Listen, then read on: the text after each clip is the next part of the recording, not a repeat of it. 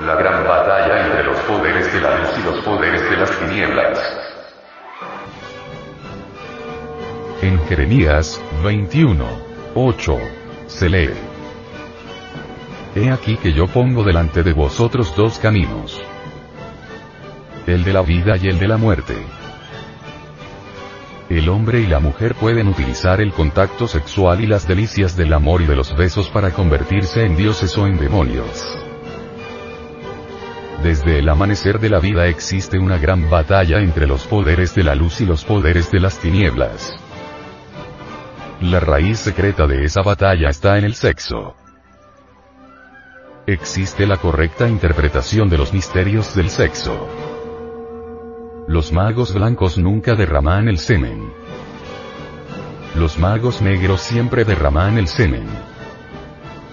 Los magos blancos hacen subir la serpiente ígnea de nuestros mágicos poderes por el canal medular. Los magos negros hacen descender la culebra hacia los infiernos atómicos del hombre. Los dioses y los demonios viven en eterna lucha. Los dioses defienden la doctrina de la castidad. Los demonios odian la castidad. En el sexo está la raíz del conflicto entre dioses y demonios. La gran batalla se realiza en la luz astral. La luz astral es el depósito de todas las formas pasadas, presentes y futuras de la gran naturaleza. La luz astral es el lazo y la magnesia de los viejos alquimistas, el dragón volador de Medea, el INRI de los cristianos, el tarot de los bohemios. La luz astral es un fuego terriblemente sexual desprendido del nimbo del sol, y fijado en la Tierra por la fuerza de la gravedad y el peso de la atmósfera. El sol es quien atrae y repele esa luz encantadora y deliciosa. La luz astral es la palanca de Arquímedes. El viejo sabio dijo, Dadme un punto de apoyo y moveré el universo. El semen es el astral líquido del ser humano. En el semen está la luz astral. El semen es la llave de todos los poderes y la clave de todos los imperios. La luz astral tiene dos polos, uno positivo, otro negativo. La serpiente subiendo es positiva. La serpiente bajando, es negativa. Cuando sube, es la serpiente de bronce que sanaba a los israelitas en el desierto. Cuando baja, es la serpiente tentadora del Edén. Cuando sabemos adorar y besar con ternura infinita y suprema castidad, la serpiente sube. Cuando gozamos ardientemente de la lujuria, y derramamos la copa, la serpiente se precipita embriagada por la locura, hacia los infiernos atómicos del hombre. En la región de la luz moran los seres que se adoran. En la región de las tinieblas viven las almas que se embriagan con el cáliz de la lujuria, y que después de haberse embriagado derraman la copa. Esas almas se consumen entre el fuego de su propia lujuria. La tierra está dirigida por Cristo y Yahvé, quienes viven en eterna lucha. Cristo es el jefe de los dioses. Yahvé es el jefe de los demonios.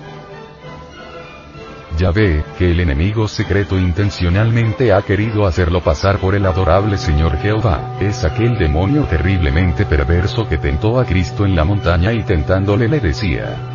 Itababo. Todos estos reinos del mundo te los entregaré si te arrodillas y me adoras. Y Cristo le decía. Satán, Satán, escrito está. Al Señor tu Dios no tentarás y solo a Él obedecerás. Yahvé es un ángel caído terriblemente perverso. Yahvé es el genio del mal, y sus secuaces lo hacen aparecer malintencionadamente como el auténtico y real Señor Jehová de los ejércitos. Cristo es el jefe de la gran logía blanca, y Yahvé, su antítesis, es el jefe de la gran logía negra.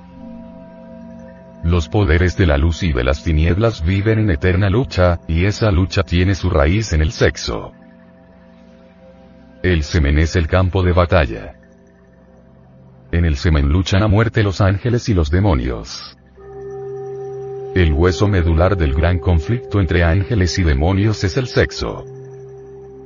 Allí está el problema. Allí está la raíz de todas las doctrinas blancas y negras. Cristo tiene su programa de acción. Yahvé tiene el suyo. Los escogidos siguen al Cristo. La gran mayoría de seres humanos sigue fanáticamente a Yahvé. Empero todos se esconden detrás de la cruz.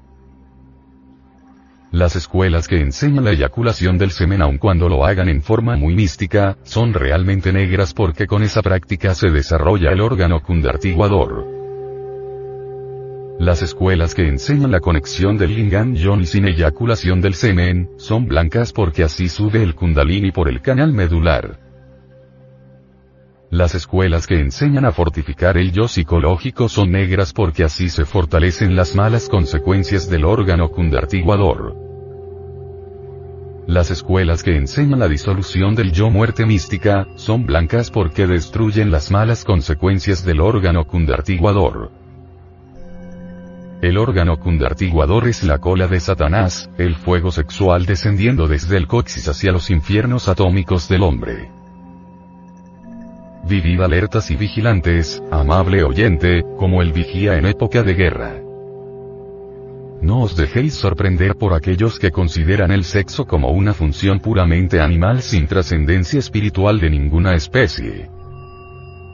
Por lo común, los falsos profetas odian el sexo, y exhiben novedosas doctrinas que sorprenden a los débiles, y después de fascinarles los llevan al abismo. No os dejéis confundir por las falsas palabras de los tenebrosos, recordad que los medium espiritistas suelen servir de vehículo a las entidades negras. Estas, se presentan presumiendo santidad y aconsejando contra la senda del matrimonio perfecto. Por lo común, afirman ser Jesucristo o Buda, etcétera, etcétera. Para engañar a los ingenuos. Cuidaos de las tentaciones que os acechan. Sed prudentes y vigilantes. Recordad que en el sexo se halla la gran batalla entre los poderes de la luz y de las tinieblas. Todo aquel que entre en la senda del matrimonio perfecto debe cuidarse muchísimo, porque los tenebrosos luchan incansablemente por sacarle de la senda del matrimonio perfecto, no os dejéis seducir por esas sublimes doctrinas que aconsejan derramar el semen, porque son de la magia negra. El rey de los átomos diabólicos aguarda en el coxis la oportunidad para despertar la culebra negativamente y dirigirla hacia abajo.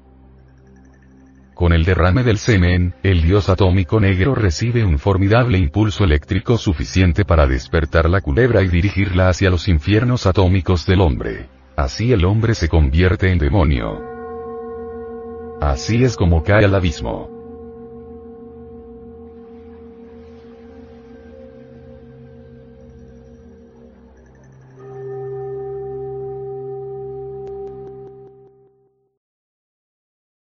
Si uno conoce la sabiduría de la serpiente, vive en tinieblas y no logra la liberación. Ejemplo, sostienen falsamente las escuelas de tipo pseudoesotérico y pseudoocultista en todas sus jergas inútiles. Que cuando el, el kundalini puede despertar en cualquier momento, que a través de la meditación o con las prácticas del pranayama o por imposición de manos del gurú, etc. Pues cosa falsa, pero falsísima. El Kundalini no despierta de esa manera. ¿Quiénes hablan así? Los que no han estudiado los tantras tibetanos. Los que no han investigado jamás los tesoros de Anáhuac. Es bueno saber que en los códices que nos han quedado, aquellos que lograron salvarse pues, de la, del vandalismo ese, los gachupines, entre líneas está escondida la sabiduría de la serpiente. Tengas en cuenta que la gran Tenochtitlan fue serpentina. Así pues nosotros los mexicanos tenemos una tradición serpentina. Esa es la cruda realidad de los hechos. Hay quienes dicen que en la India hay tesoros extraordinarios, no lo negamos, pero en la India secreta. Sin embargo, aquí en México se habla más claro. En Yucatán, por ejemplo, encontré en un templo una gran serpiente de piedra, la actitud de tragarse a un hombre que lo tenía pues entre sus fauces. Si leen ustedes cuidadosamente el chalambalán de Chumayel, podrán evidenciar por sí mismos la, cruda realidad que necesitamos ser tragados por la serpiente. Así pues, no bastaría despertar el kundalini. Hay necesidad de ser tragados por la serpiente. Si es que queremos gozar de los poderes de la serpiente. Y no es con simple imposición de manos o con pranayama como va a despertar la culebra. No, señores. Despierta con los principios tántricos del Tíbet. Con las enseñanzas secretas de Anahuac. Con el esoterismo crístico de la Pistizofía. Con el gran secreto de los misterios de Leusis. Con el artificio de los alquimistas medievales la clave es muy sencilla. Colección del Lingan Johnny. Sin eyaculación jamás. De Lens Durante toda la vida. Es obvio que si no se llega jamás al orgasmo ese fisiológico, señalado por la medicina, al espasmo, y así se dice en el varón. En otro sentido, si se evita derramar el vaso de Hermes Trismegisto, ese esperma sagrado, esas secreciones sexuales, se transmutan en energía. Y esa energía es el mercurio de los sabios. Los patios empedrados de los antiguos habitantes de la gran Tenochtitlan, hombres y mujeres permanecían durante meses enteros amándose y trabajando en la forja de los cíclopes para despertar la serpiente ígnea de nuestros mágicos poderes.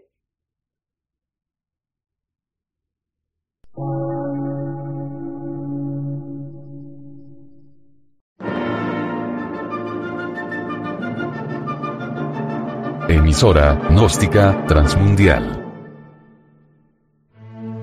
Por una nueva civilización y una nueva cultura, sobre la faz de la Tierra.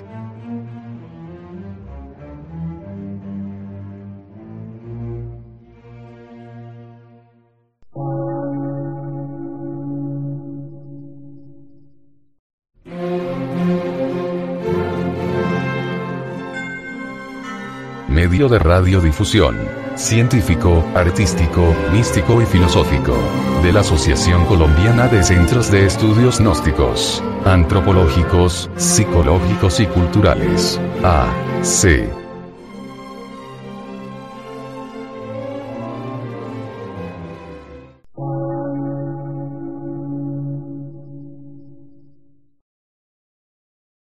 Lectura en movimiento. Difusión sin fronteras.